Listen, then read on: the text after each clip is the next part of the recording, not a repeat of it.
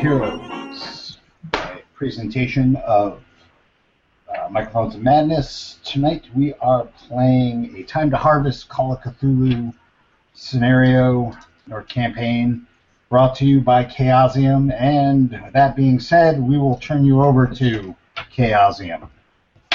Nick. Um, yeah, I only work for Chaosium. Uh, You are Chaosium, man. You are. Okay. As far as I'm concerned.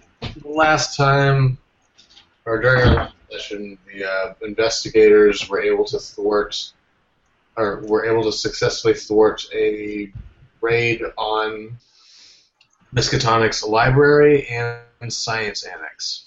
Um, Yay, go us! they apprehended the, um, the perpetrators. They sent them to, or they gave them over to the police.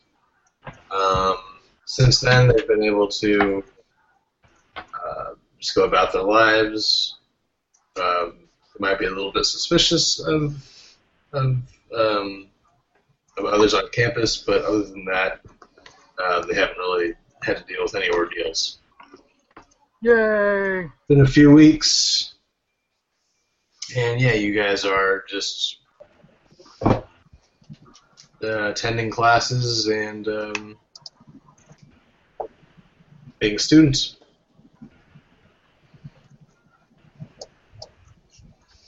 Um, Um, James says he's going to be a little bit late. Okay. But he's coming. so yeah, what what do you guys normally do as students now? With like the school. you know, like s- Well, normally school we spend for uh, Theo, uh, you know, go try to try to prove that patent that try to prove that introducing the patent law in his favor. I'm I'm probably between work at the library and classes. I'm probably checking in on uh on uh Benny, seeing how he's doing since he's probably in the hospital. Uh, yes, he is. He's slowly recovering. Um, he's almost right as rain. I'm probably studying the heck out of that little piece of rock that we got.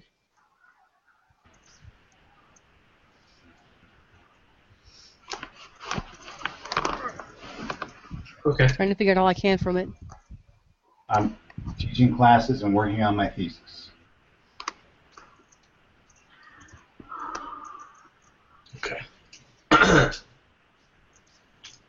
so, um, at one point, uh, a couple of weeks later, um, you all receive a letter from a Mr. Pasquale um, asking uh, asking to meet at a, um, a local restaurant. Um, to uh, discuss uh, recent events. Uh, he says that he works for um, uh, he works for a company called Federated Oil and Chemical, and uh, he would like to know uh, what each of your involvement in uh, the recent uh, events at the school were.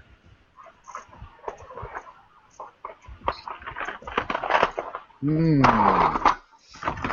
That's a mighty suspicious letter. Do we know anything about this guy?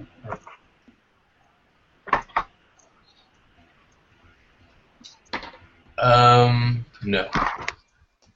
Can we research to see if we know anything about this guy? Can we find anything out about this guy? Um, no, not really. Hmm. He's not really a public figure. I mean, he knows who we are because he sent us letters. You know that he works for Federated Oil and Chemical. Whose name we've heard And- before. Well, he knows where we Yeah. are too if he sent us that stuff. So it might be in our best interest to go see him. They were a competitor of uh, Mr. Chatworth's. Our friend Blaine. Yeah, And weren't they the ones that funded the the field trip? Yes, they were there. Uh, a bit off of the, a bit involved in that there. The incident with the uh, rock face rock. Uh, take a look at that there. Don't you know? What Indeed. rock? I don't know about any rock. That's a that's a fine answer there, Missy. That's exactly what you tell anyone who does not have a federal warrant on you on that on that behalf of that there uh, question. Is there a is there a uh, a uh, a telegram address I can send a, a message back to this guy? Uh, yeah, it's um, it's a local hotel in Arkham. Ah, one word. Why? Um, okay. Um, a few hours later, you receive a telegram that states, um, "My benefactor, Mr. Abelard, uh, would like to meet you uh, to discuss mutually beneficial matters. Hmm. Um,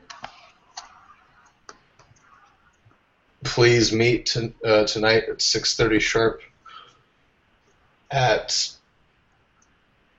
um, Arkham Steakhouse. Arkham Steakhouse. Why why does the steak have a second Ooh, head on it? steak. Is that is that chicken producing ranch dressing out of its sweat glands? no, but the uh, the cow logo, um, you can notice that the udders have like kind of longish nipples. Everything in, in Arkham is just a little bit off. Oh, we were in Massachusetts, not Night Vale. It's Arkham. Arkham is its own entity at this Yeah. point. it contaminates all that be there. Okay, so what do you guys think?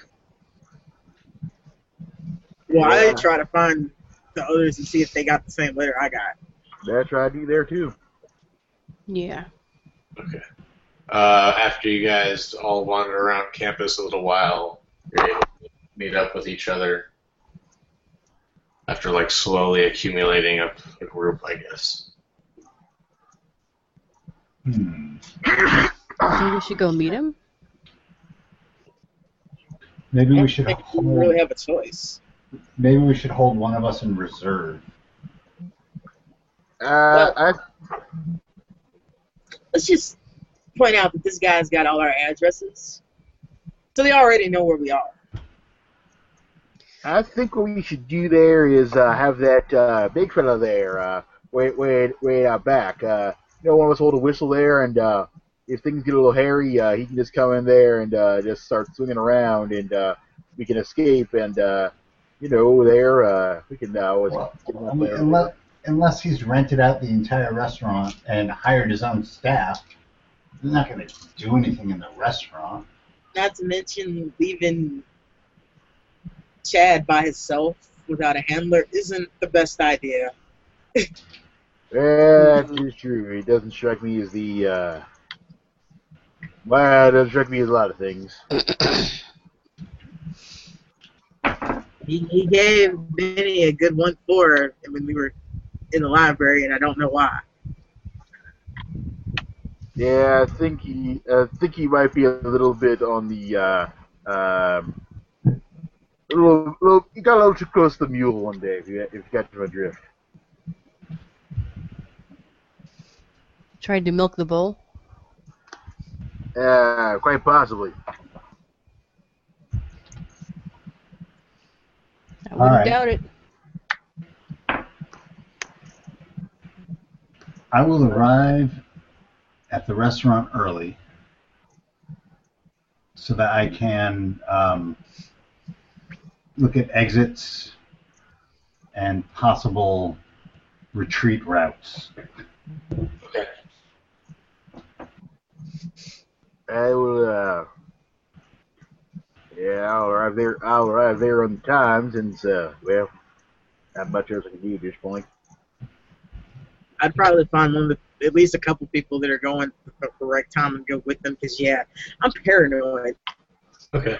Um, when you get there early, you can see that there's a back door um, that's accessible from the restaurant itself. There's a back door through the kitchen, and uh, there's a window in both, uh, or in the men's bathroom.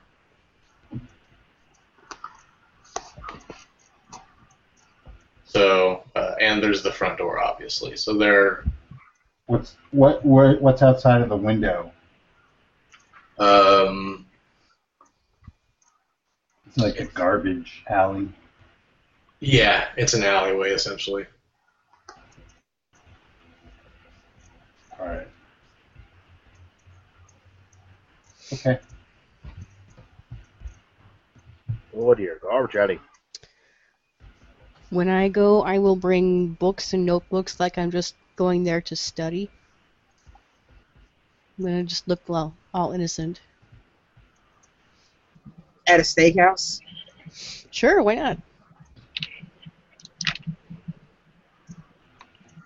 Uh, I'm gonna make sure one of them their uh, stick knives is uh extra close to me to catch my drift. The pen is mightier than the sword. Okay. Yep. I'm just hoping the guy fits the bill. I really want to steak. Well, the, it was really fine letter, like it was really fine letterhead, and That doesn't mean he's paying. That's all I want to know. True enough. the, the implication is there. Um, so you guys Maybe arrive. cheap kids like the rich. Um,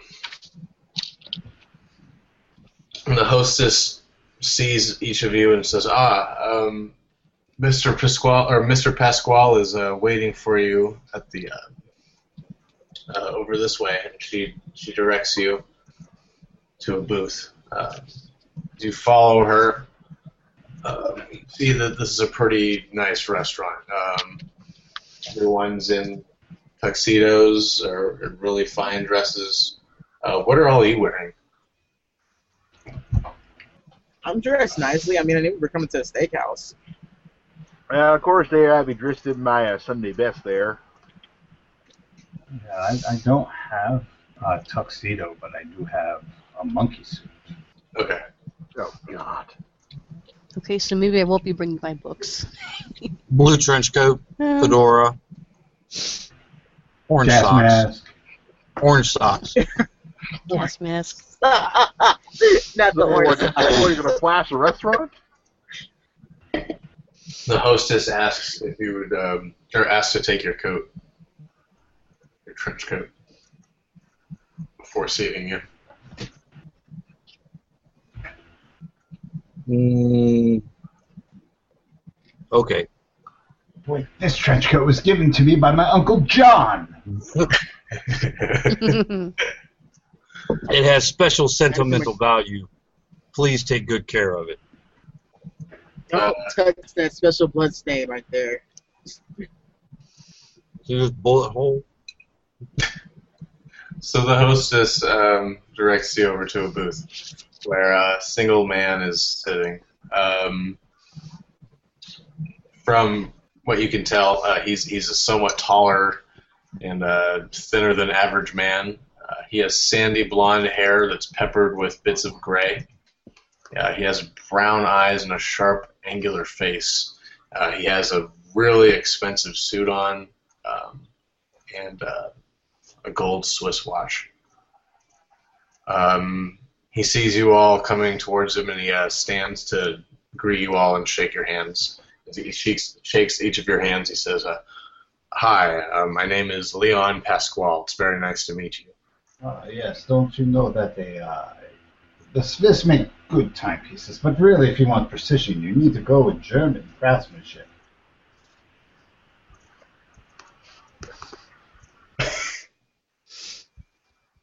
Um, Benny's not going to shake his hand. okay. Well, I, I don't Hello, like Nick. being handed things. Well, hello there, Mr. Pasquale. I am uh, Theodore LaFollette Milton. No relation. It's very nice to meet all of you. Okay, so when I shake his hand, I'm wearing gloves that like go all the way up the arm. Uh-huh. Say pleasure. Pleasure. It's very nice to I'm meet you. paranoid. I, I thought I was paranoid, but apparently everybody else is more paranoid than me because I just shake his hand. As, do I- as did I. As did I here. Oh no, this is just part of my. I my don't make attire. a formal name announcement because yeah, he apparently already knows that. Please, um, I'm sit. not gonna give him anything else that he doesn't need to know. I've ordered a nice, um, I've ordered a nice bottle of wine for the table. Um, How did you get the wine? Uh, say that again. Where did you get the vines? We, we ordered. Oh, Prohibition, right? point. This is one of those. Uh, this is this is one of those connections. He used connections. All right. This is one of those times where you could just slip. Uh, one of those restaurants where you could uh, pay a little bit extra, and Yeah. everybody turns their cheek. Um. So yeah, he uh, he says that um, go ahead and order anything that you want. Um, uh, Federated Oil and Chemical will be paying for uh, for the dinner. So go ahead. I ordered the most expensive thing on the menu. All right, that's surf and turfs. Ribeye, ribeye steak, rare with uh, potatoes au gratin and and and, and au poivre. Okay. So everyone gets whatever most extravagant thing they can currently think of. Or something. Filet mignon, my good man. Medium rare. Okay. And if it's not correct, I will send it back. I'll be correct. Um, so yes, uh, the the um, the waiter takes everybody's order, and um, once the uh, the waiter is out of earshot, uh, Mr. Pasquale starts um, discussing matters with you all. Um, he states that he, he works for he works directly for uh, Michael Abelard, the uh, CEO of Federated Oil and Chemical. Uh, everybody roll a no roll to see if that name rings a bell. Zero eight. I knew the heck out of that problem. Yeah, thirty-five. I 35. don't know shit. Okay, those that make Uh, it know that um, that uh, Michael Abelard is one of the richest men in America, but he is a reclusive uh, man of, of which little is of which little is known. Um, Pasquale informs uh, informs you all that uh, he, that Mr. Abelard wishes to meet with you uh, to discuss mutually beneficial matters. He said in his telegram. Mm. he states that um, they'll be willing to pay for or cover airfare, lodging, um, expenses, uh, and even pay you hundred dollars each for your time. Oh my goodness. Well, there. Ella chokes on her wine. that was what you know, that, that, A hundred. I asked him if he'll be covering our uh, brain in a jar expenses as well. Um, at that point, uh, his eyes like widen a little bit, and he says, "Shh, we aren't supposed to discuss these things in public, please." Oh, So what's the catch? brain in a jar. I say it in German. No, um, gosh, you will be. We will have to go. We we will be going to Boston Harbor after this meeting. Um, Haba. It's pronounced Haba. We're gonna park the car. We're gonna get in the car. We're gonna go park it in the Harvard Yard to the Boston Harbor. Alright, no, we're gonna The heart of a man, uh, the, the soul of a man's heart is stony. After after this meal, we're going to get into a car. We're going to go to um, the Boston Harbor and get on a plane We're gonna put it in a lockbox. Um, we're going to go to uh, Federated Oil and Chemical headquarters in Detroit, Michigan. Billable hours. Ah. And uh, what if we don't want to go on this journey? well, um, I can't really take no for an answer. I'm sorry. Told How you. about nine? Uh, that is also unacceptable. Well, uh, unacceptable is one thing, but what do you have over us to make us go? I didn't want to resort to this, but if I have to. Um, he pulls out an envelope and um, rifles through some of the papers, and he pulls out one.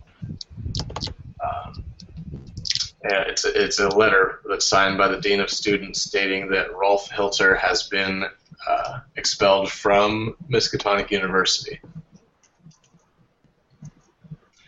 He says, Ooh, I, I, this this can be processed and go through, or I can, uh, or the dean's decision can be reversed. Mm. And I suppose each of us has a letter like that. Um, yes, I, I, Oh. I didn't want to have to resort to this, but So, so you were saying two hundred dollars for our time. You were saying one hundred dollars. bargain. Right, so so being expelled is the worst thing that's gonna happen to us if we don't go. Uh, let's see. Do I have bargain on here? Bargain. To begin with, yes. Oh, there's To begin the word with. I was looking for. To begin with, Can I use charm in place of bargain? Because I'm trying to knock this guy up to price. Uh, no, you cannot. You should roll. You you can roll a law roll. I'll roll a law roll. I am pale law roll, not one.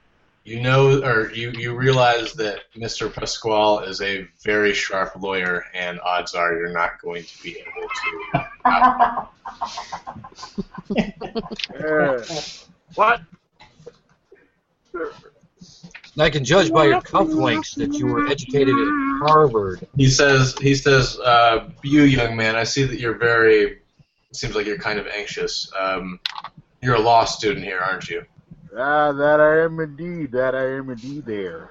I'm good friends with Schmidt and Schmidt downtown. I could probably get you a paying inter- paying internship with them. Mmm. I thought he would want to work with Dewey, Cheatham, and Howe. So, huh? oh, well, Mr. Pasquale, I think we have ourselves a deal there. Yep, yep, yep. That, that, that's a fine deal we have there. Or any other any other firm in town I'm friends Yeah. with. I like the way you, I like the way you argue, man. I like the way you argue, good sir. You are a fine litigator.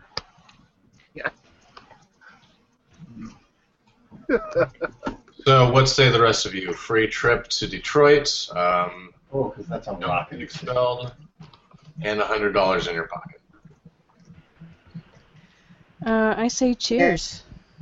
It's, 19, it's 1929. Detroit is a boom town.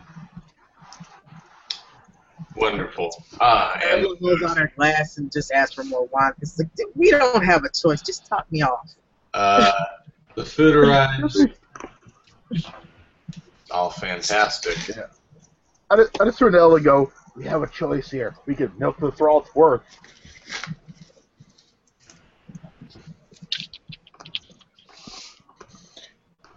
Ella, Benny, I've never been to Detroit. Haven't either. It's a it's a nice place. It's got cars. It's got the cars. I predict in a few decades it'll be bankrupt. Oh, that's You're always a pessimist. They're they're built they're American built cars. Built by Americans. Solid. Next, you'll say the crime rate's gonna go through the roof. Probably. Okay. So you guys eat. Uh, you're ushered into a set of cars, and you're driven to the Boston Harbor, Abba. the harbor. Have it. The habit. Park the car and then you get to the harbor. Gravy train. Once you get to the harbor, you see a seaplane on the harbor. All right, so there's a seaplane there. Um, you're ushered into it. Would it be a harbor plane? No, it would be be a bay Abba plane. plane. It's in harbor. The harbor plane. It's in the Ava near Ava. All right, so you guys, um, you guys take off. You take off. the flight takes a couple of hours, Ooh, it's you just got Canadian. I'm five. what can I say? We're gonna let Chad fly the plane. the flight. I don't think that's a good idea, Penny. And- is this a And Messerschmitt? there's the end of Time to Harvest. Thanks, thanks for listening, folks. Yep. As everyone goes down over Cle- Cleveland. Theo's last words are hundred dollars, a hundred dollar per diem. Per diem, he only said hundred dollars. Period. He's been trying to renegotiate the whole ride, the whole car ride to the harbor and now the plane He's ride. trying to re-figure it out in his head. Like, Yeah. what could I have said Brain in a jar.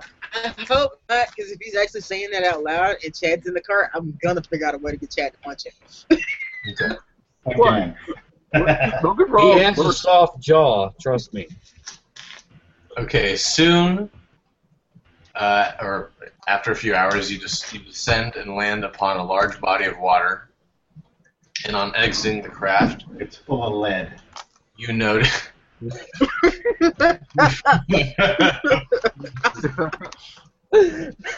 you find that you are on a large but obviously private dock. Looking across to the nearby shore, you can see an industrial complex consisting of three massive factory plants. There's smokestacks pouring smoke and soot into the air and lead into the water. I'm just kidding. Um, roll spot hidden. Ooh. Wow, man. Freaking Swanee Swans and the Barbaloots are going to I have to did- say about this. I I did make not make that. No.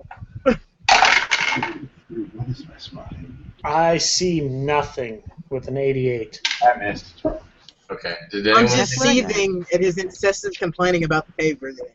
did anyone make it? I did. No. Yes. Whoever made it sees um, You know, or Wesley, you notice a sign over the rear gate of the complex that says Federated Oil and Chemical.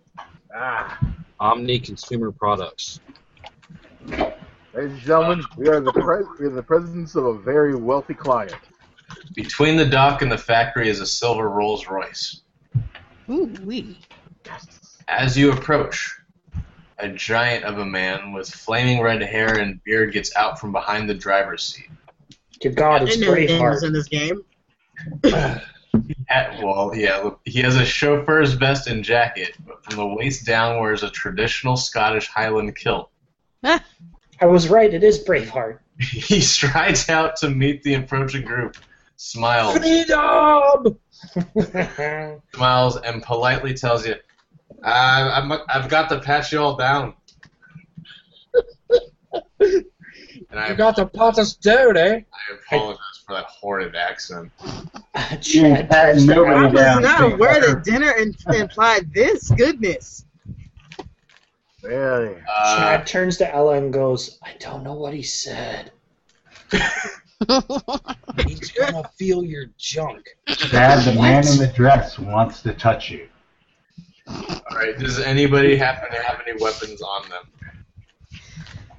No, but Chad's not going to No. feel too comfortable about this. I think he might be uh, trying to stop him from doing so. Really? I Okay. got my fountain pen, but that's it. If anyone feels like they need to stop him from frisking them, go ahead. Chad does so. Okay. Um, what kind of roll should I do to try and stop him? It's like, hey, Wait, wait, wait, don't wait, touch while me. he's doing, I have a question. I have a question. While he's doing that, has he patted anybody else down? Well, let's say he's patted Theo down. Yeah. Theo. So while he's distracting um, Kilt Boy, I slip Theo the Luger and say, just hold on to this till after I get patted down. Mm. Okay, roll stealth. Once Wait. again, a flaw in my plan. Yep. The flaw in your plan, skills you don't have. oh, 29. I totally bailed on that. Okay, yeah, my bad. It was sleight of hand, but that's still. I still bailed on that. The I Scott. should have advantage because he's distracted. Hold on one second. Yeah, go ahead and roll a bonus. It needs to be a zero. and it's not. Let's see if he notices. He doesn't. Wow. Fumble, but no one sees it. Woo! Let the Luger past. Well, this is gonna get interesting. Uh, do you want me bets back? Okay, so James, I guess you're like swatting his hands away or something. Yeah, like it's it's completely foreign to Chad. Like this is not something that you do in football practice. So he's like, I need an adult. Um, A little I'll bit. let- That's a What's man at a laughing time. you guys do? Just listen, listen, big boy. That's just standard operating procedure. You're, you're What using the too hell are you of words. Uh, Chad, wait. You're using too big words. He's seeing if you have any bad things on you. Are you carrying any weapons? No, Besides what's in your pants. Listen, I won't touch you anywhere inappropriate. But everything's inappropriate in Scotland. I don't understand anything he says. Please, just tell him not to touch me. He has to. Just let him. He won't hurt you. He'll be over in a few seconds. Chad puts his hands up in the air like like up as like a cactus kind of thing, Okay. and holds his breath and closes his eyes. Cactar! Do the cactar! He does it. He does it in like two, he does it in like two seconds. He does it really quick with just like the the quick TSA pat down. Actually, that's not quick. Um, Yeah, that involves Vaseline. the quick slide over. All right. All right, you're good. All right, everybody get in the car. Now turn your head and cough. Yeah. oh, I've done that with a doctor. Is he a doctor? Sure, Yes. he's a doctor. You should have told me. Sure, that'll work. God, I'm embarrassed. He's also a limousine driver. Wow. He's good. Times are tough.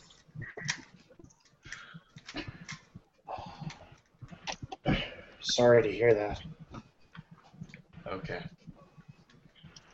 How many of there you are then? Is one, two, three, four, five, six. Okay. There are 15 of us. Yes. Um, 23! It's the, big uh, the enough. chauffeur, uh, the chauffeur explains, uh, only about four of you are going to be able to fit in the car, so two of you are going to have to stand outside. Chad's used to this. But again, what the hell did he say? You're too big to be in the car. Oh. Okay.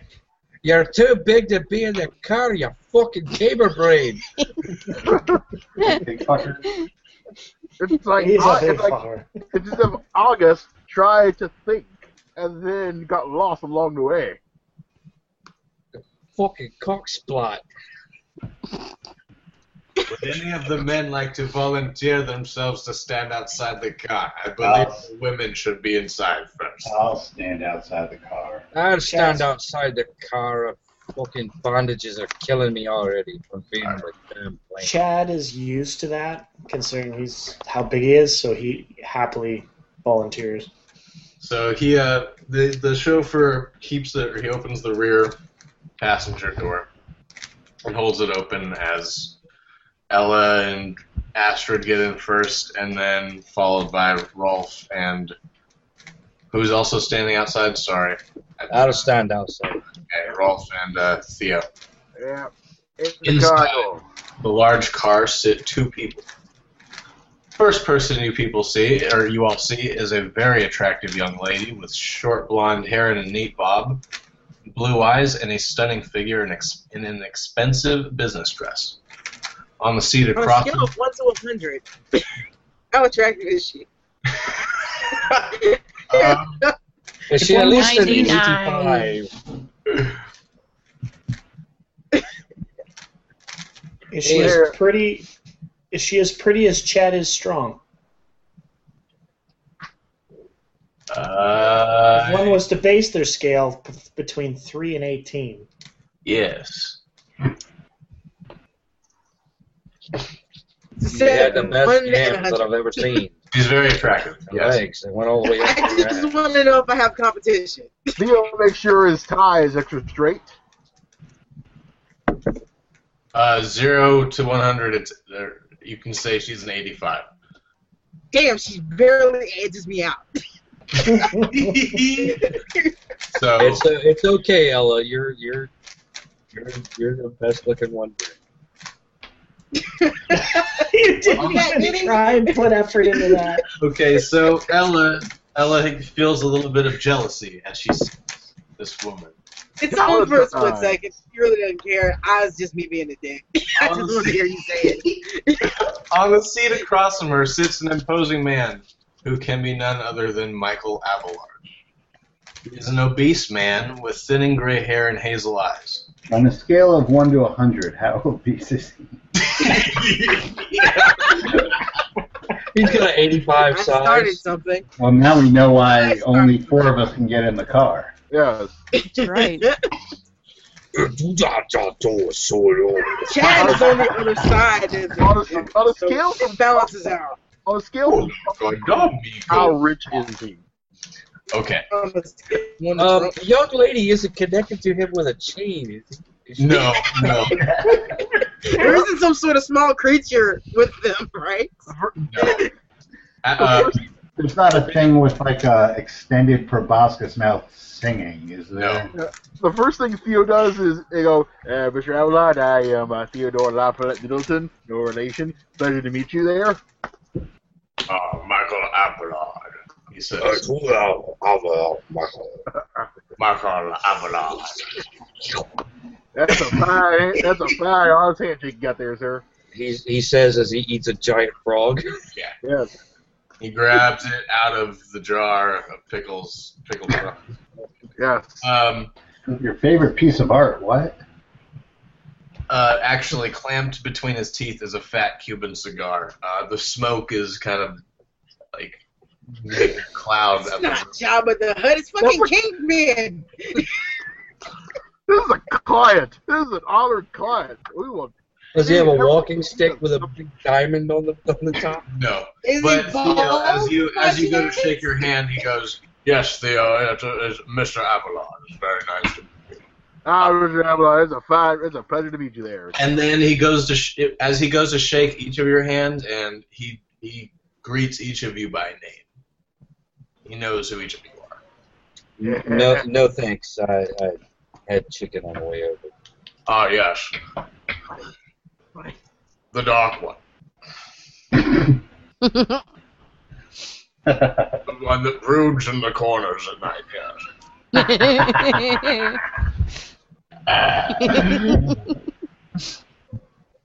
I'm sorry, I forgot how that machine worked. I'm not brooding. Dollar sign. Maybe we can get you a nice new coat at the end of this, yes. That one looks a little bit ratty. Yeah, that would be, no, that would be a pleasure, Man. You know, you hit a new low when they insult your clothing. I pull my fur stole a little bit tighter around me. As a client. Ah, yes. Um, young lady, you may, you may sit here. Um, and you, you may sit here. Um, you two gentlemen, you may sit in the. Over And he- there. He pats his knee when he says that. You're not even in the car, so I came this close Yeah. to saying that, Rodney. This, not It- even in yeah, the car. Ella looks at at Astrid and goes, by all means. all right.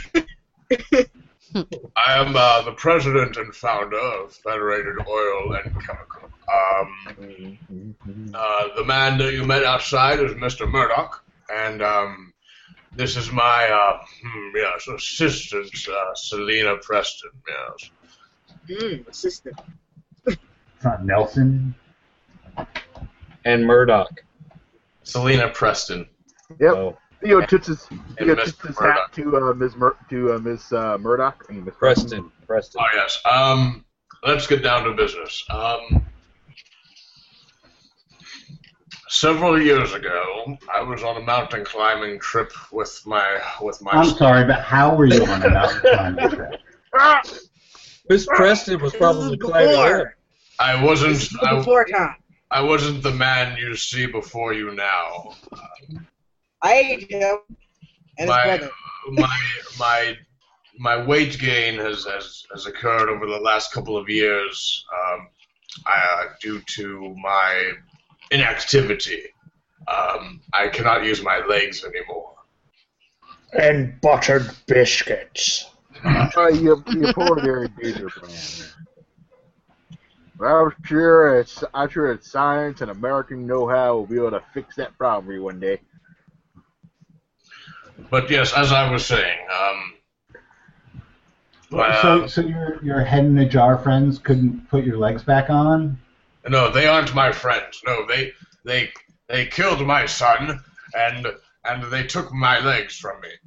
Ah, they, ah. and he like starts like fidgeting a little bit, and he like his his assistant says, "Here, sir, drink drink some water." And he goes, yes, yes, yes.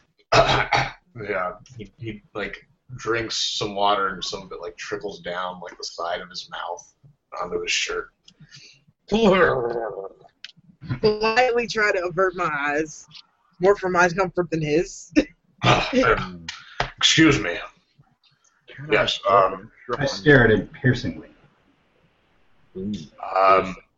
Germanly piercingly. Ooh. The, uh, the aliens that you just mentioned, the uh, the Migo, were behind this tragedy, and I've been on a quest ever since to um, hunt these aliens down and make them pay. Uh, the real reason why um, why my company has been funding the field trips to Vermont was to um, was to look for signs of these aliens. Um, I know about the recent raid on the um, on the library and uh, the science annex at uh, Miskatonic University. I believe that the Migo were behind that. Um, what exactly happened that night? If you don't mind me asking. This. Then he undoes his shirt and rips down the bandages to reveal a question mark shaped scar. Ah, yes. Benny has joined the Blue Oyster Cult. Not an upside down question mark. Well, that's one heck of a shiner you got there. It, look, it's it's actually an S. For for what? For what? Sure, it's not a bad And he lies, he lies awake at night, sweating, going, more cowbell. Cowbell.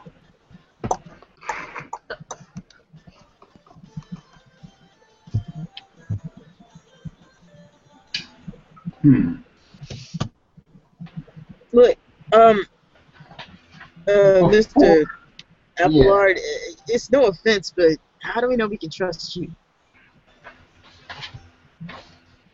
Um, I have nothing to hide. Um, I, I, I've lost my son, and I've lost every will to live besides getting revenge on these creatures. I'm sure Theo will be the son you never, like the son you never had. What was your son? What was your son's name? His name was Randall.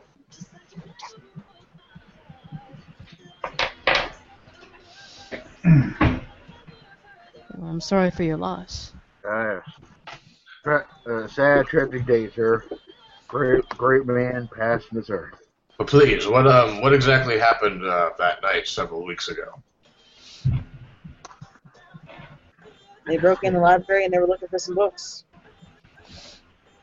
They almost killed Benny. I told you. Um, Don't call me Benny. Do you do you happen to know which books they were trying to get from the library? Ella just kind of looks away. And what what of the science annex? And he looks towards um, he looks towards Rolf. Well, it looks like they were trying to pick Professor Harold, Harold's brain.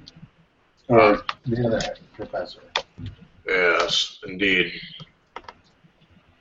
I'm familiar with um, He was your man, right? uh, Professor blah, blah, blah, blah. yes, he was. We um, we uh, had some business dealings, I guess you could say. So why didn't you warn him about these Migo? I'm a very secretive man, and I try to keep those secrets um, to myself unless I know that there are some people that have witnessed or um, undergone the same type of tragedy that I have myself. Is this uh, is this brain extraction how they uh, make people something different? Why do, why people start acting weird and not recognizing the, when you ask them to do important things? Um, I believe so. Oh God. It just Correct. seems to me that if you had been up front with your agents in the first place, none of this would have happened. Who's to know? Who's to say? It's too late now. It's, uh, it doesn't matter. Um, listen, I have a proposal for each of you. Um, I want you to join a, a group of scientists and security personnel that I'm sending to Vermont to study the Migo presence there. Uh, I would like you. Uh, I would like you all along the trip as you know the area and the people, and um, and you have something that none of my men have: um, direct experience of, of the Migo and their human agents. Uh, there will be little, very little. However, there will be very little danger in this outing, as as as the teams will be well armed and equipped. Um, and there will be the one that will be accompanying you, and uh, there will be one nearby of, um, of, of uh, ex-soldiers. Uh, the second team will be uh, the second team of, of ex-soldiers will be in constant contact with you via radio, and they can arrive at your location in minutes if if that was necessary. I know that some of you may have suffered some loss as well, and I am hoping that you will uh, join me in this endeavor. Yeah. Well, there, that's, that's a fine offer there.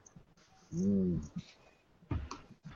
Mm. Uh, Are, are we getting kicked out of school if we don't do this? Um, Am I going to Very- be deported back to Germany? it's a little too blunt for, for my taste, but um, yes, that that that would be arranged. okay. Can, can I use charm and try and uh, bid up the uh, contract here? Sure. Yes. Uh, let's see. Let's give that a try. Let's see what happens. And I just make my charm. Thirty-one. Yep. We'll Yeah. play it. We'll play it. I, I you see, I you see there, sir. There are some, uh, you know, this should be. Uh, I want to, I want to help you there, but uh, there are some harsh hardships associated during uh, this condition there, and uh, you know, flight expenses, the billable hours, whatnot.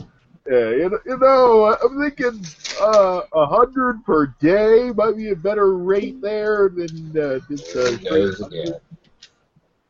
You know, yeah, that's not per diem. There's, we just, I mean, we we we are the ones taking the upfront risk here. I mean, you are, I mean, and as you sit here behind the behind the lines of battle, so to speak.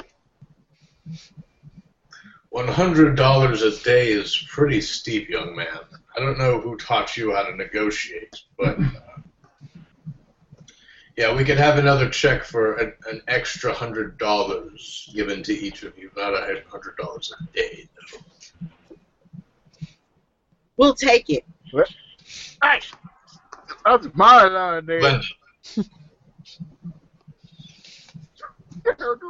Anybody ever tell you you talk too much, Theo? Never. That's how. That, that is Consider yourself it is. told. You talk too much, Theo. I mean, hey, they only ever told that Clarence Darrow, and look how far he got. You got Well- Leopold Loeb off. Um, it was agreed then. Uh, we will go to we will go downtown to my home, um, where you will stay. Um, uh, at the, and at this point, another car arrives to get the to get whoever's standing outside. Well, wasn't that perfect timing? Um, Herr Billard, how long have you been researching this Amigo? It's been several years. Do you have accumulated um, knowledge written down that we can look at? All in good time, sir. All in good time. Can I roll psych to see if he's been bullshitting us this whole time? Oh, he seems to be, he seems to be up and up. Yeah, 39 out of 50. I made that. He is on the up and up. Everything has been a complete truth this whole time. Standard procedure to make sure, and I appreciate that $200 for making. Yep. Let's go. Okay, so you guys are driven from the outskirts into downtown Detroit, where you are taken to a uh, six-story uh, high-rise building. Um,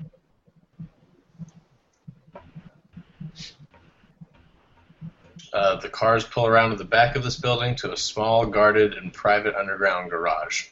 from from there, you all take the only elevator capable of reaching the millionaire's private domain. Um,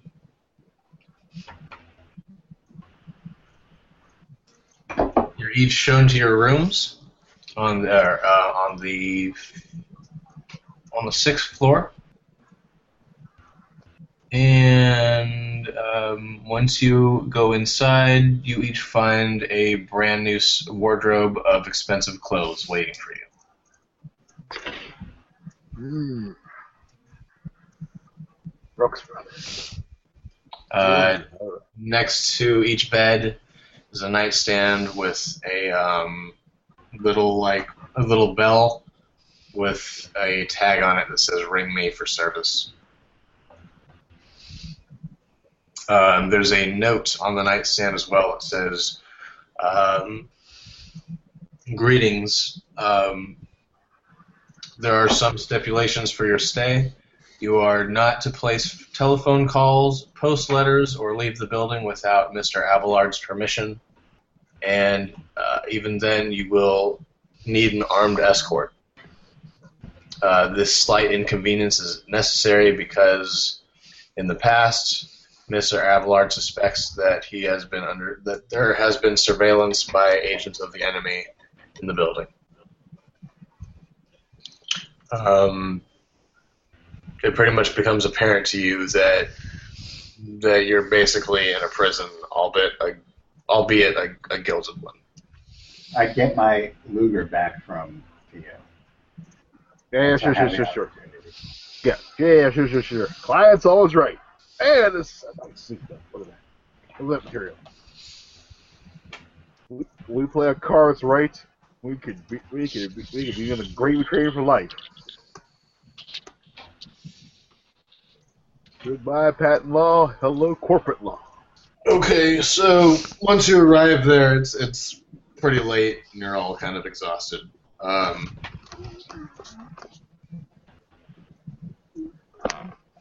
you can try to wander around the halls and stuff, but uh, the best idea right now is just to rest.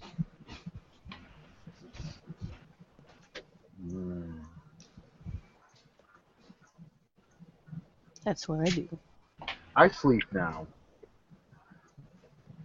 I'll plop down in a chair with the latest E.L. Shelley novel. I take a look out my window and see how far a climb it would be to get out of there. Like Spider-Man. how, like how far down would that be? Six I've got- I've got climb. Six floors. I'm a rock climber. You want to climb out the window? I just want to see what it would, how like how far it would be. Like, if, is this feasible? Oh, if uh, need be, if the need should arise. you're you're you're actually on the fifth floor. I'm sorry, not the sixth floor. Um, but yeah, it's it's it would be a really really difficult climb down. Um, there aren't really many like there aren't any footholds or handholds. Um, you ever have you ever tried to climb up a brick wall face or like put your fingers like in the grooves? It's Has really has Astrid doing or have I personally? No. like I'm just, I'm just trying to get you to get like the feeling, but yeah, it's that's that's kind of what it is. Okay. It's it's a brick it's a brick uh, wall face. It's gonna be hard. Okay. Okay, just checking it out, just in case. And you guys are five stories up. I carefully check my room for bugs and and peepholes. Okay. Um, no, there aren't any people's. There aren't any microphones or bugs or anything like that that you can tell. Like no wires, nothing like that. No hidden poles. No. it's it's honestly just her nature to do that. No problem. Um, does anyone else want to do anything? Nope. Theo Now, sounded listen to the radio. You want to listen to the radio? I want to listen to the radio. Okay. You can do that. Um, at this point, um, you guys can all do or can all um, improve upon your skills. So if you have like a check or a check next to a skill, then go ahead and uh, take the time to see if you improve upon it.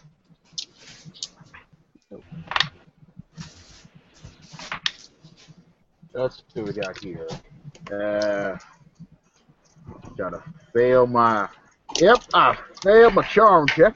Now time to add some money to that.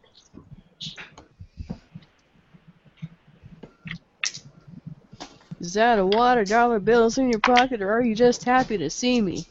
Indeed. Um, Yeah, is it the chin. same rules that it was before? Yeah, you gotta roll above your skill, and then it's, I believe, one d10. All right. Miss.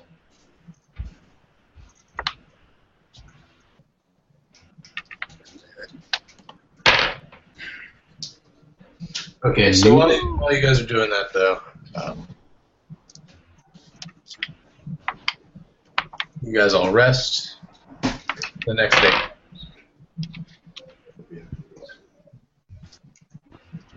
Um, you're treated to an extravagant breakfast uh, made by the pri- made by Mr. Abelard's private chef. and um, a meeting is called uh, noontime in the fifth floor conference room.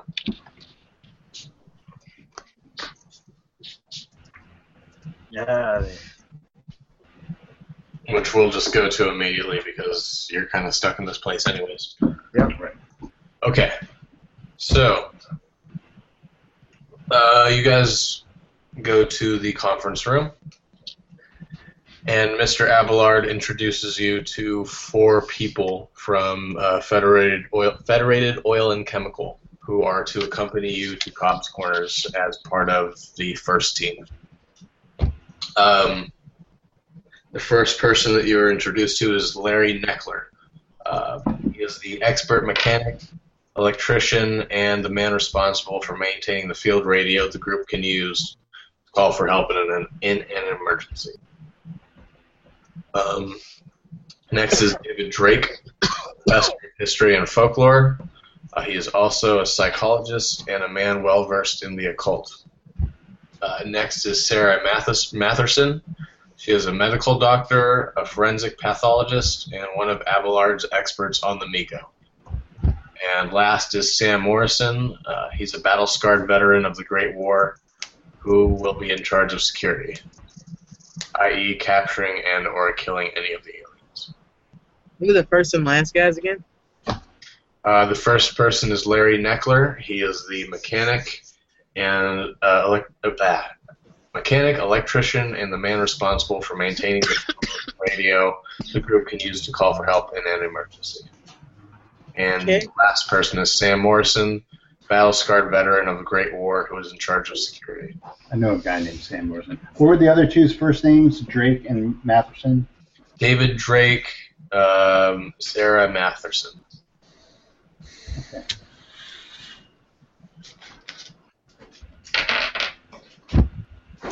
Well, aren't we just a regular suicide squad? Yeah, there, Betty. Yeah, they're ready. Great Yes. Kelly again, won't you? Yes. We we are on the we're on the cusp of a great thing here. Our great uh, our, gr- our great support staff here in Benefactor is sure to get us into uh, get us into the nice revenge and or benefits afterwards. Benefits. Yeah, 200 bucks won't get you anywhere. You're dead. Okay, As expenses covered.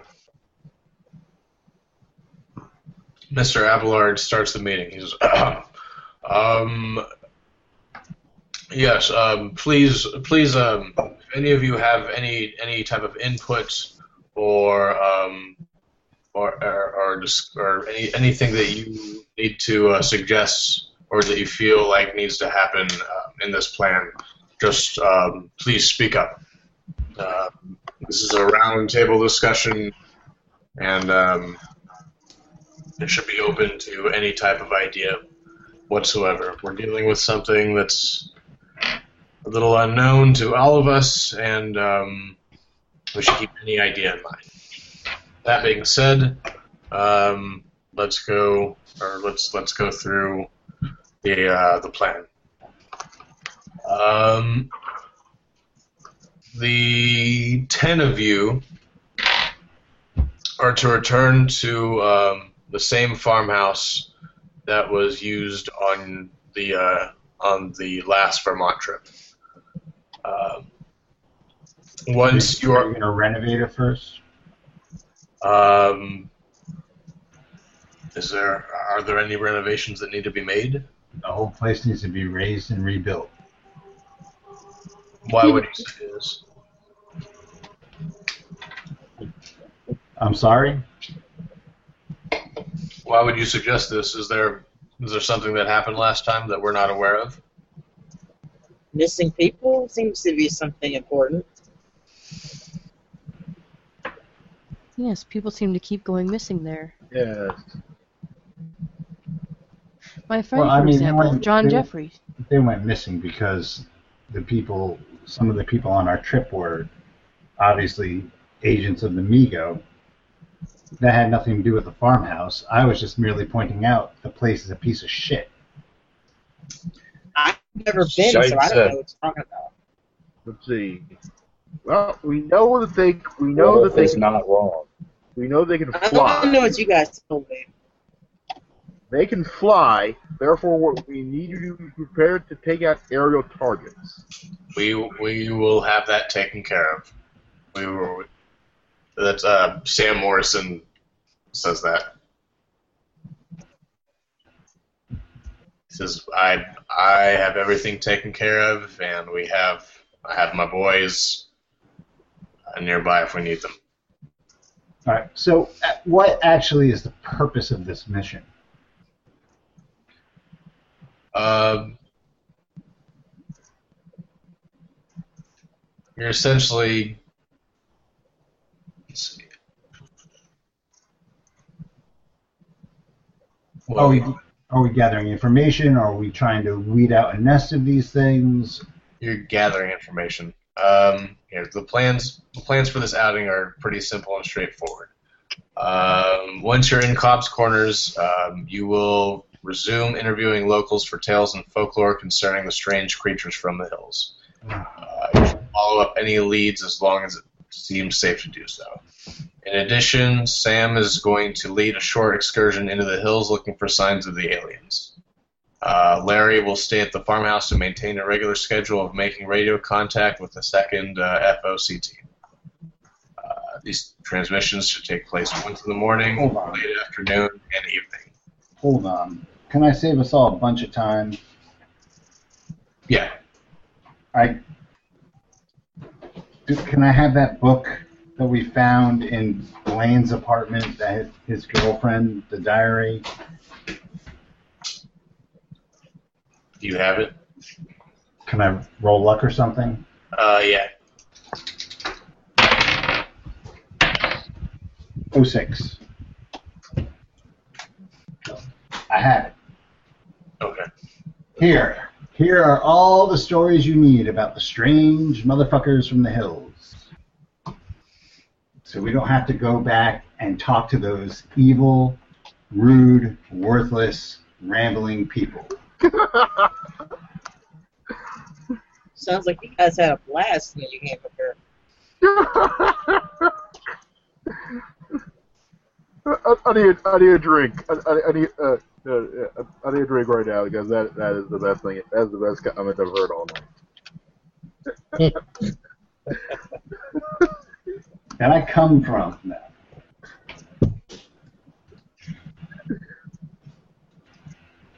Um, Abelard takes the book, flips through it, and says, "Okay, yes." Um, Yes. he says, "I guess this is a hunting party."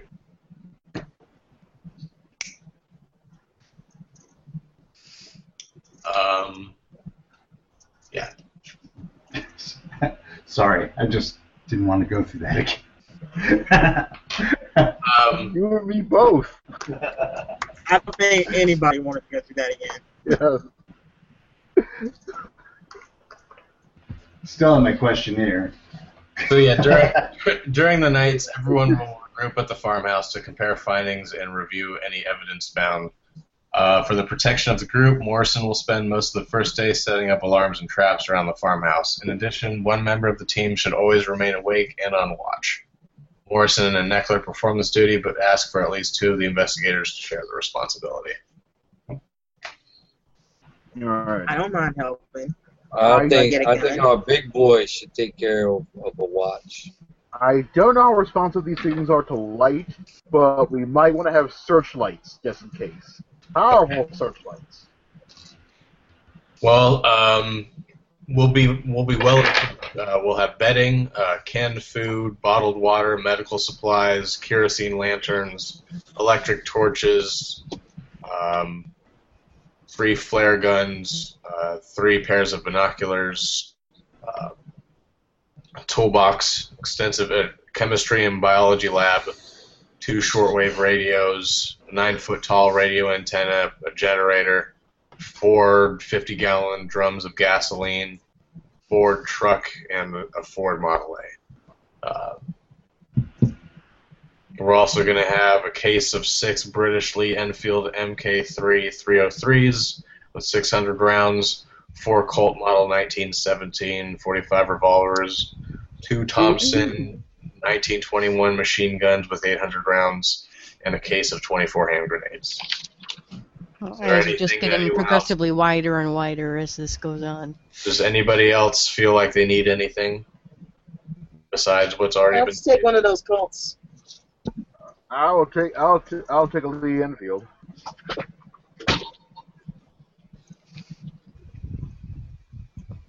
But yeah, if anybody feels like they need anything else that I haven't stated, now's the time to put it on the list. Now's the time to haggle over Take a equipment. cat. Let's see. Now's the time to hang, haggle over equipment. I'll Yep. take a Uh, question: Did we have time to get like any belongings before they brought us out here? Not really, but those can be arranged. Flamethrower. Well, I'd like to try to get that electrical thing that we recovered. Okay. Oh yeah, I'd like to get my potato gun. It might be useful against those things to have those. Let's see. you should definitely. Let's see.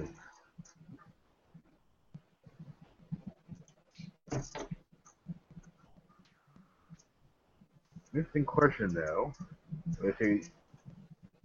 There's several fully prepared biological laboratory, huh? You're a lawyer. Just stay the fuck away from it. Yeah, I, I'm just saying. I'm just saying we might need to crack open someone's skull at some point. Okay, that's what what Sarah Matherson is for. Skull cracking. You are for negotiating contracts and protecting land rights. You have no other duties besides negotiating contracts and protecting land rights. Sometimes you have to negotiate with Tomahawk. Haven't you ever do? Haven't you ever watched a deal with the Indians? That's- land rights. We have to protect our land rights before the Tomahawk with some skulls. All right. Um, Do you know how hard it is to split a skull with a tomahawk? no. Do you know I how do. hard? Do you know how hard it is to nego- negotiate the release of Leopold and Loeb when you have them dead to rights? I do. Probably as hard as it is to listen to you talk about law. all you didn't so- do that, did you? I could have done it. No, because you're a student of law. You know what? As You're long as I've known you, lawyer. you've yet to actually do anything You're, you're actually not a lawyer. You are a pre-law undergraduate. Oh. No, I'm a law. No, I'm a law student. I'm a, I am a law student. I'm the law. student. I am the law. Student is the operative word there. All right. So, I'm basically done with this. does anybody else have any suggestions uh, to the plan, um, comments, or um, would anybody like any other equipment? Marbles. Hmm. Yeah, that seemed to work well. Yeah, because they fly though. I want lots of ammunition for Das Luger. I want every piece of information they have on Migo biology. Okay. Um, Dr. Matherson suggests that you two meet um, privately to discuss that, or if I anybody want to else meet would with like them to- too. If anybody else would like to join in on, on that conversation, please. Yeah, I uh, definitely do. Do we know anything about their? Uh, I'd like to look. Do we know anything about their science or technology? Because I got some engineering under my belt, and I could uh, roll up my sleeves on that problem. Okay. Uh, she suggests going to the basement of the building to have this discussion because um, that's where they um, that's where they keep some of the Migo technology that they've acquired. I suppose I should talk to Drake about about uh, folklore and their behavior.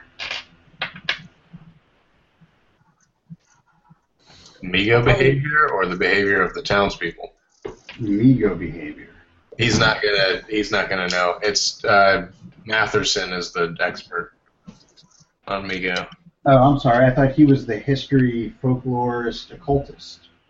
Yeah, but he's he doesn't know anything about the Migo though. So why is he here? Uh, he's here to talk to, with the townsfolk. He has the Elder Sign spell. Right. Okay. He's Never mind. the Necronomicon. He's the one we're gonna shove in front of the problem when the problem Right. comes up. Okay. Never mind. I right thought he here? knew something. Um, I didn't realize he was redundant. does anyone else have any suggestions to the plan? Uh, anything like that? Comments? Um, yeah, I have one question. What did they want with the uh, extraterrestrial rock? Um,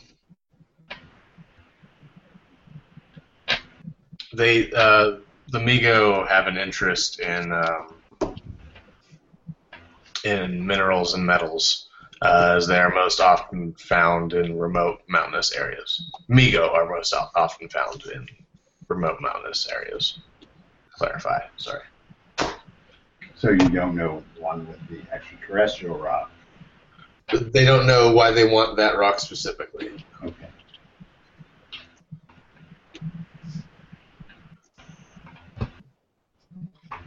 Oh, by the way, just to clarify, I don't have the rock on me. It's it's back in my dorm, Okay.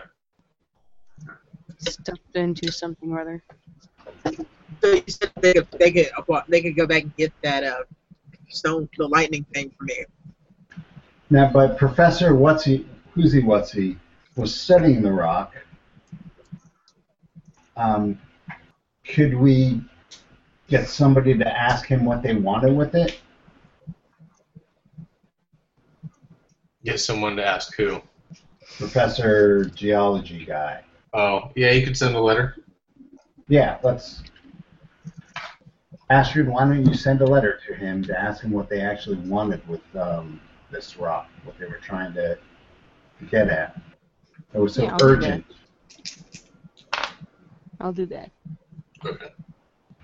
and I, I do that. Okay. Chad, I- uh, Chad ask has him what he found. It'll be some time before that letter comes back. Chad has one question. Okay. Shoot. Do they bleed? So the base- I don't know. Matherson says yes. Okay. Um, and then with that, the uh, the meeting is adjourned or ended. Um, and Dr. Matherson says if anybody would like to um, discuss the Migo or anything like that, uh, come with me back downstairs to the basement. Uh, we can discuss. Okay. Chad Actually, I do go have a question. I do want to know if they know anything about the previous field trip that went down there, the one in which my friend disappeared. Uh, they don't.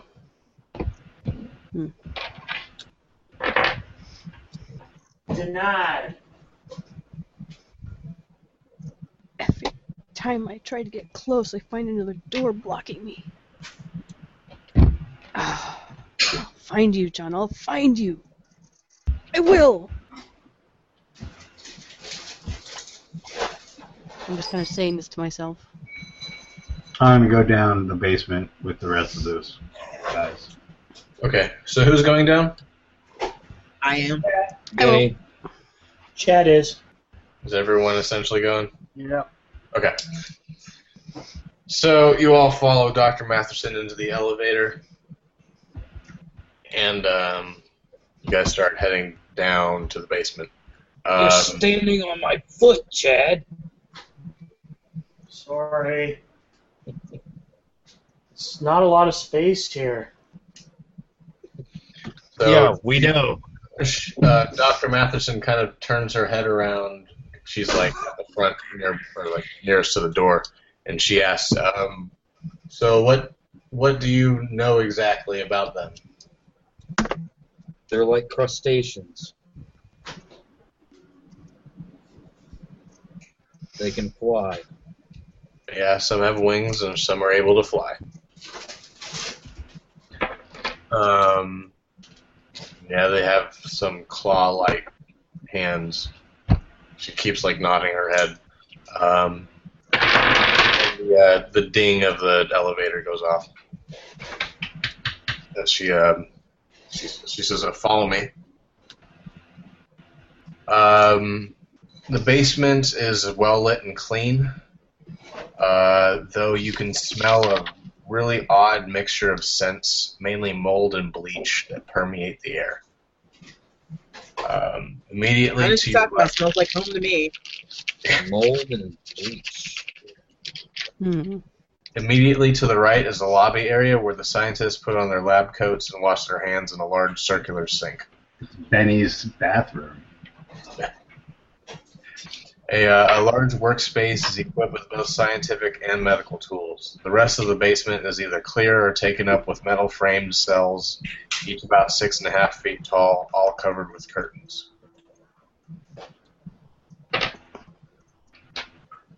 Wow. Curtains.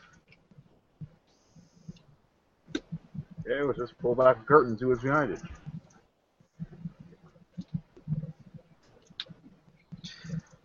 Um, the doctor continuously uh, or con- continually keeps talking about the Migo um, as she like walks towards um, as she as she walks towards the workspace and leads you to it.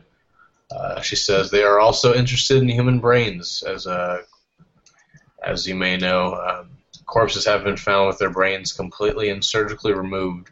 Some form of brain transplantation technology appears to be the appears to be in evidence.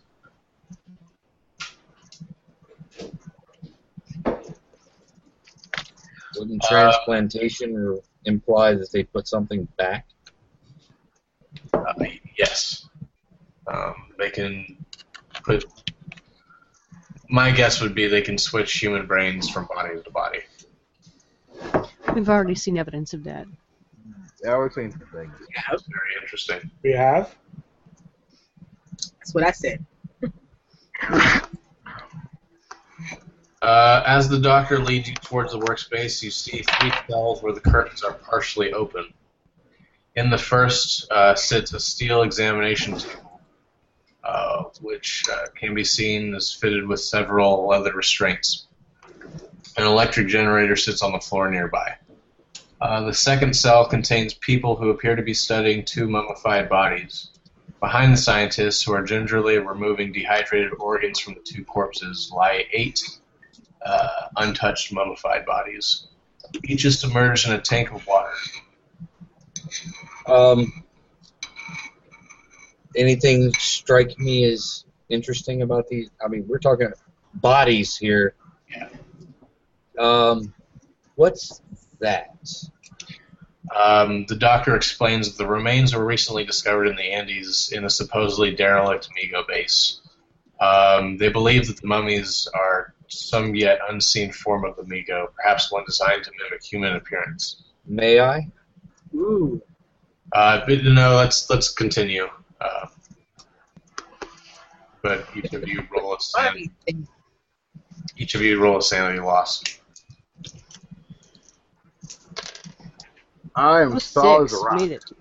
Passed it. I'm good. If you passed, it's zero. If you failed, it's one d four. It's bodies, man. If anything, I'm upset they're making us leave because I'm like, I want to look at that closely. They better Missed have it by something. one. Chad loses one point save. I take three. I hope she has something better up here. Solid. Uh, Solid third as a Third cell contains several items originally found with the mummified remains. Uh, hunting spears, obsidian knives, rough-hewn gold jewelry, and a greenish-black tablet. Even more interesting. Uh, Matherson explains that a team of the country's best cryptographers is being assembled to analyze the unknown language written on the stone. Can I look at the stone and see if I can identify it? Sure. Okay. Uh, Roll. as you look at it, roll a geology roll. Oh six. Hell yeah. You can ident- it, you, you identify it as extraterrestrial in nature. Um, there are curious symbols and sigils in no known human language carved into its surface. Additionally, uh, chiseled into the center is a crude depiction of a humanoid figure hunched over with wings spread and great clawed hands resting upon its knees. The figure's Oh. head is octopoid in appearance and exudes a brooding malice. Sanity roll. Yeah. is that everybody or For just everybody her? or just me? Just her. Or she's the one looking right now. Whoever's Can I see anything with archaeology? no. Yeah, I made it. Alright. Okay. Uh, you lose, or you made it. Yeah, I made it. Okay, zero. Um, please, please uh, keep following, or please follow me, please. Yeah, I, I have something that I believe is of interest to all of you. Chad follows. Um, she leads you all to an area containing a phonograph and some chairs. Um, she asks each of you to she asks each of you to sit, and she explains that you are about to hear a recording of an interview um, that she conducted with an alien. An attempt to film the interrogation was also made, but amazingly, the creature did not appear on the film. When uh, when they viewed it, it appeared it looked as if the doctor was talking to himself. What was there audio on that? Curious. Uh, yeah, that's uh, we we have the recording. We were able to make the recording. Uh, that's what I'm uh, going to play for you now. Uh, we it was made on November eighth, nineteen twenty six. Um, uh, Federated oil and chemical agents had captured uh, the Migo two days earlier in the Himalayas. Uh, at this point, they show you the sketch of a creature. Hold on, let me pull it up.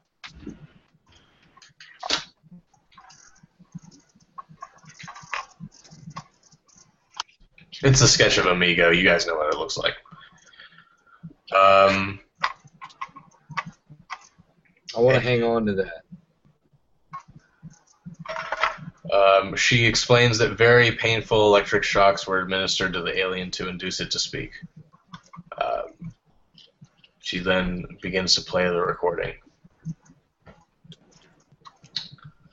Uh, the uh, the phonograph. She winds the phonograph up and then um, starts playing. Um, you guys can hear Dr. Matherson's voice first. Uh, she asks, "Can you hear me? Can you understand me?" Um, mm, yes, we understand. Uh, you've been here for two days. Uh, this is Dr. Matherson again. Why did you wait until now to speak to me?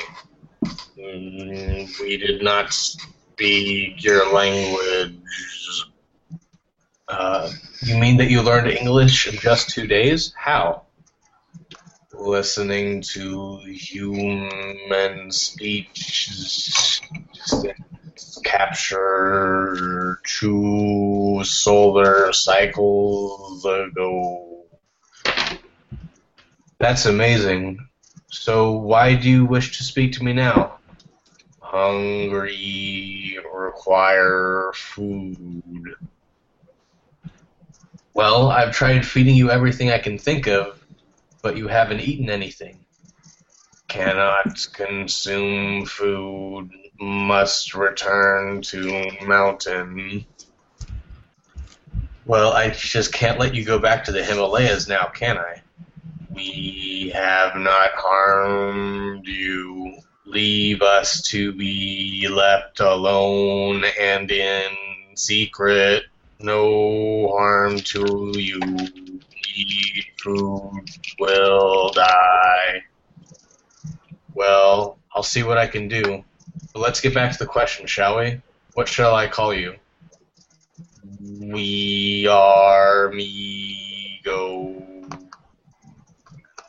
Migo, eh? We found you in the Himalayan mountains. Where did you come from before that? Far away. You do not know of it yet. Uh, yes, but what is it called? How far away is it? Very far. Food must have food soon. I'll get you some food soon, but I must know more about this place. Food, food. I warn you, if you do not answer my questions, I'll be forced to administer an electric shock to make you talk. Talk no more, must have food, food. A flurry of sounds lasts for three minutes of the recording. The cacophony seems to include an electric hum, the hiss of static discharge, a metal scraping sound, Dr. Matherson shouting for the Migo to answer the questions, and an eerie buzzing scream. Finally, the subject speaks in an almost unintelligible word. Yuggoth. Yuggoth. We come from Yuggoth. And where is this Yuggoth?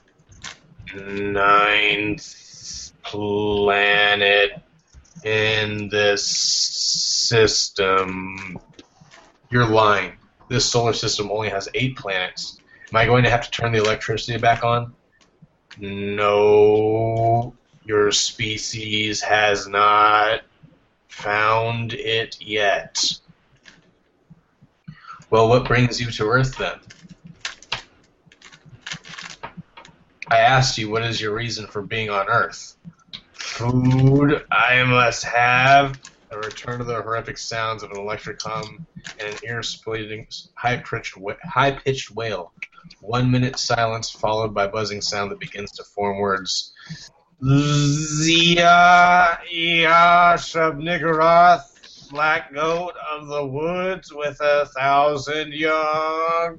Ia, Ia, Niar, Lathotep, release me.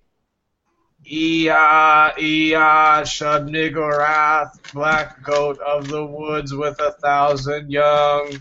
Ia, Ia, Nyarlathotep, release me. Ia, Ia, Shub-Niggurath, black goat of the woods with a thousand young. Ia, Ia, Nyarlathotep. And then an electric hum is heard and further high pitched wailing. And then silence.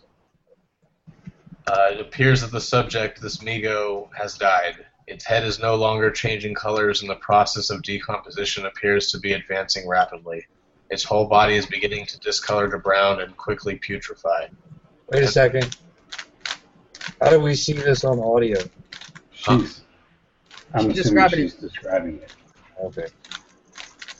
I have to rush the carcass to the lab and start an autopsy before it's too late. And then uh, Dr. Matherson removes the needle. Wow. Uh, everyone roll SAN loss. I would like to. Can I make an English roll before I make that SAN roll? Because English is my second language. I'm only 50%. Uh, sure. You make that. Nice. I failed my English roll. Okay. I lost. What, what are they talking about? I don't understand. I'm looking around at everybody and I'm and I say, "Boss is done." I, No. Ella's visibly pale. I passed that with an odd six, but Not two. yeah, that was weird. If you made it, it's zero. If you failed, it's a three percent, or it's one d three loss. Then after that, add a percentage to your Cthulhu Mythos points or Cthulhu Mythos skill. If we failed or. One percent. Yeah. Okay.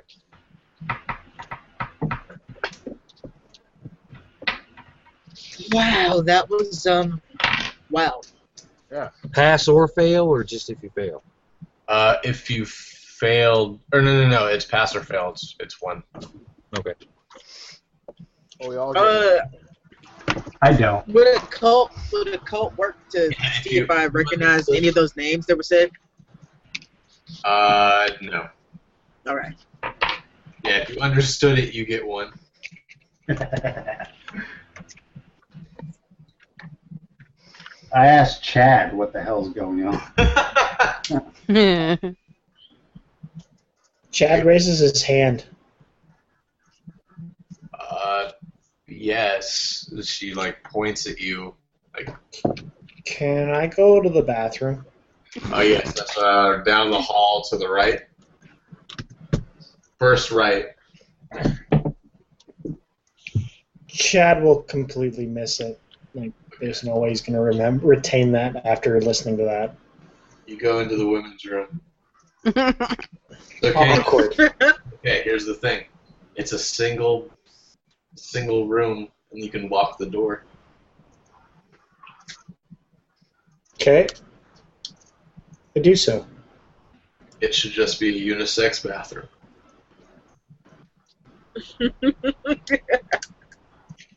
All right. This is how Chad met Willie. What the hell? It was an attorney. Do you have a copy of this autopsy report, Doctor? Um, And yes, Benny Benny is doing doing this with his hand because he wants that. You know, strangely enough, Ella is too. And he What's has turned into? L from Death Note.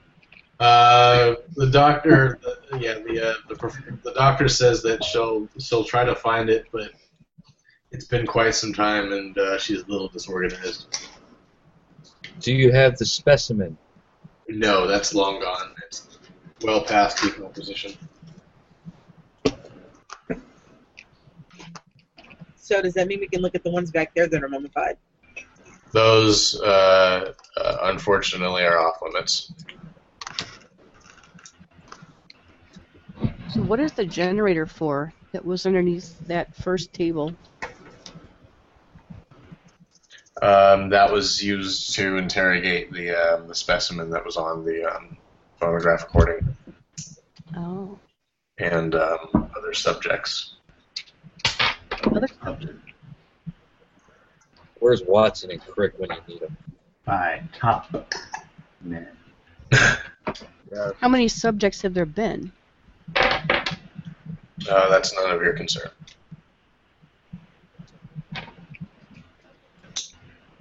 We're here to help you. You down. won't tell us anything. Say it again. I said we're here to help and you won't tell us anything. Fabulous. I, I understand, but um, it's it's not. It, knowing that is not going to help us in any way. All knowledge is power when dealing with the unknown. Let's see. Well, from a legal standpoint, it's not always advantageous. Oh to actually God, here he goes one. again.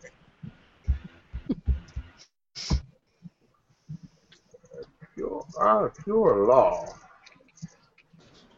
On the other hand, though, Ella? wise to uh, You remember that night after the movies, we were walking home in the rain, and you were looking up at what few stars were twinkling through the clouds. I do that a lot. Yes. Well, you got your wish. How does it feel? Shitty since they won't tell me anything. Well, we'll just have to catch our own and cut him open ourselves.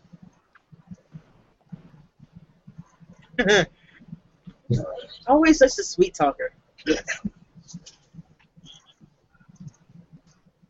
Oh, it's not it's not murder since they're not human. That's a very qualified. That's a very qualified something. If, if these things are in multiple locations, we have them in Vermont, we have them in the Himalayas. What exactly does uh, Abelard hope to accomplish? He's putting together a bluegrass band. Um, the, the doctor looks around and then like like looks over your guys' shoulders and then like kind of like leans in close and says, "Between you and I, I believe the man is just out for revenge. He's just been consumed by it. He, he if you see if you see pictures of uh, who he was before the accident, he was a much different man. Um, really, uh, really fit, um, really happy, uh, despite losing his wife at a young age. Uh, he still had his son, but once he lost his son and he lost his um, his ability to walk, he just lost it. Yeah, that's how the client sometimes. Yeah.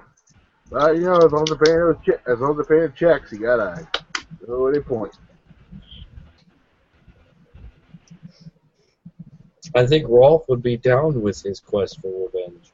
Oh, I'm just wondering how. It's a matter of scale. I mean, I totally understand wanting to wipe out an entire species. Oh, I'm sure. I'm sure Rolf has some ideas how to do that. What I'm, I'm just questioning that we will have nations behind us when the shit goes down.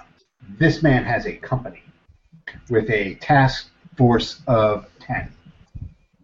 Wait, what, what's this we? Who's we? Oh, don't worry about that. Spoiler alert. Spoilers.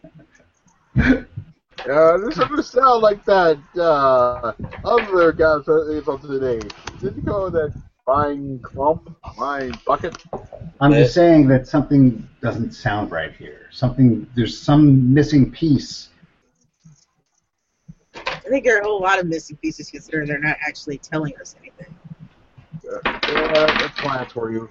Never tell you the whole Um, story. Maybe it would be best to talk to Abelard in private. If somebody would be willing to do that.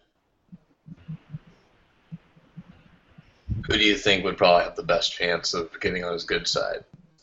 I actually have no Probably interest. the in talking. I'll do it. probably the scummy lawyer, really. yes. Well, he's already decided he likes Theo.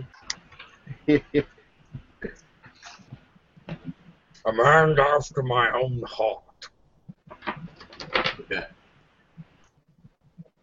Is he? I got. And didn't I get us that great deal on our per, on, on our pay? A pay bump. See, the, the trick is you ask for the best horse in the barn and run that deal in the I don't ground. know if he actually likes you. He kind of said you were an idiot. No, that was the that was the lawyer that you guys were were first talking to.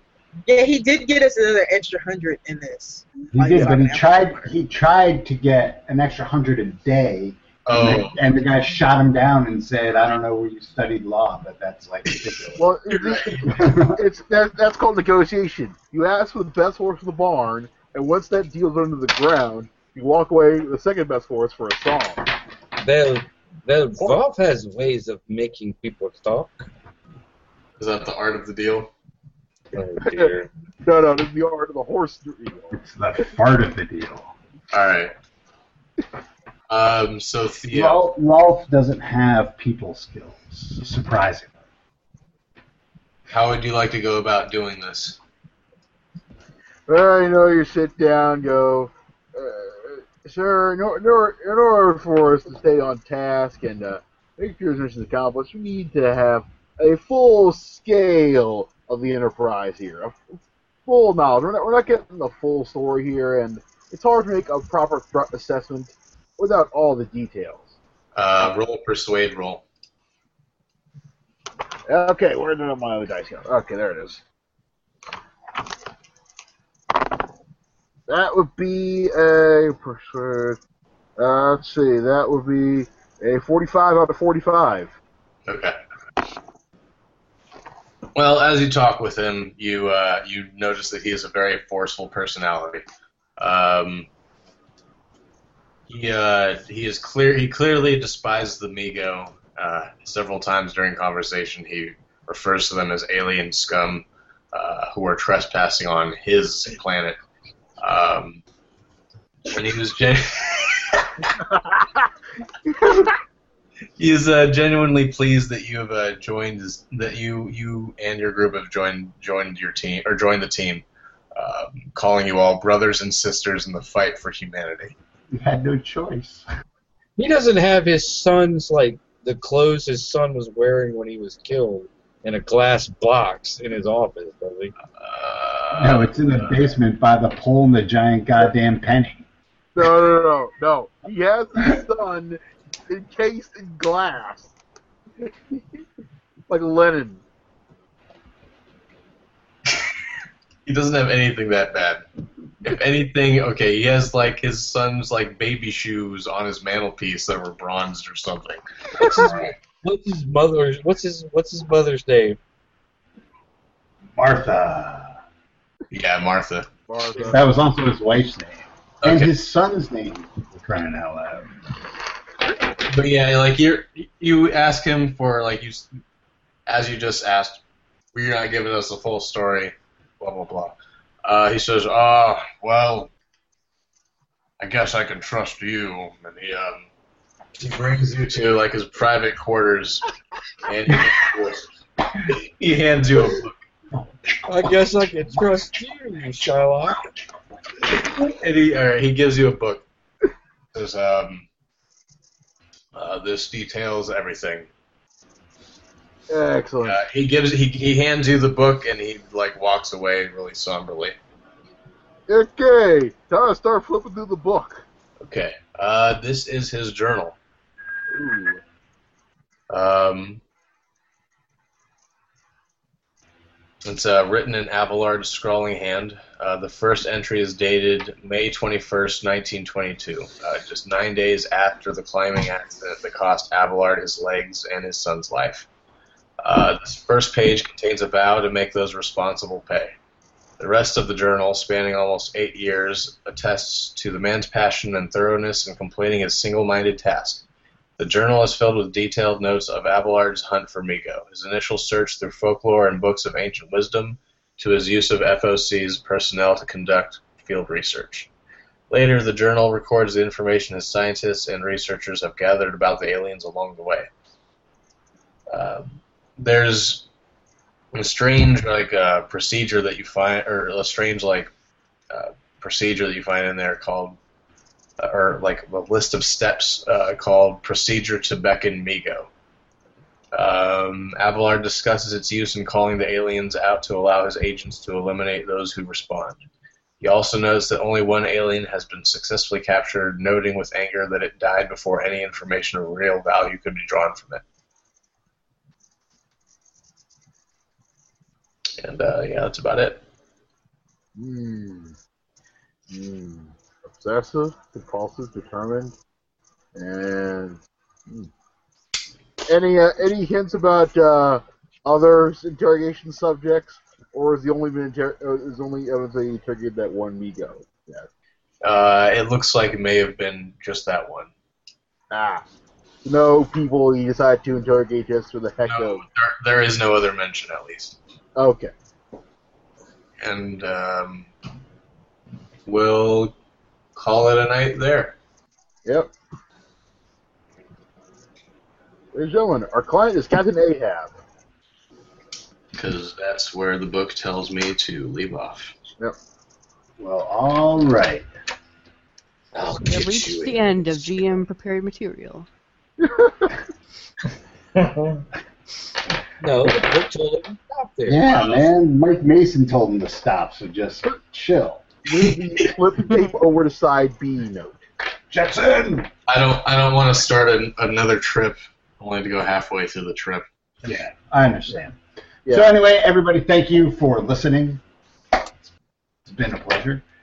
Um, Pleasure. Friday is a break, correct? That's what I hear. Say yes. Friday From- fungi, right, James? Right. Yeah, the Friday. I misheard him. Sorry. This- Leah's uh, running her '90s campaign um, on Friday, so we just got through the first full session with the whole group. So we'll see how it goes for uh, the next session. So you, See, you are uh, playing on Friday? As far as I know, have we a day are. off because I Leah's thought we were got taking something to a- do on the fifth. That's what I was getting at. Okay. Um, and then, sorry. No, go ahead. Saturday is part two of Swords v Cthulhu, the swashbuckling, steel hewing. Gratuitous lesbian sex scene. The fuse, man. The fuse. Glistening and bronze. Tutors, let And magic swords for everyone. And then uh, next Monday we'll be doing more gaming right here. So with that in mind, say good night, Grace. Good night, Gracie. Night, Gracie. Gracie. Good night, Grace. Who is this Gracie you speak of? And, uh,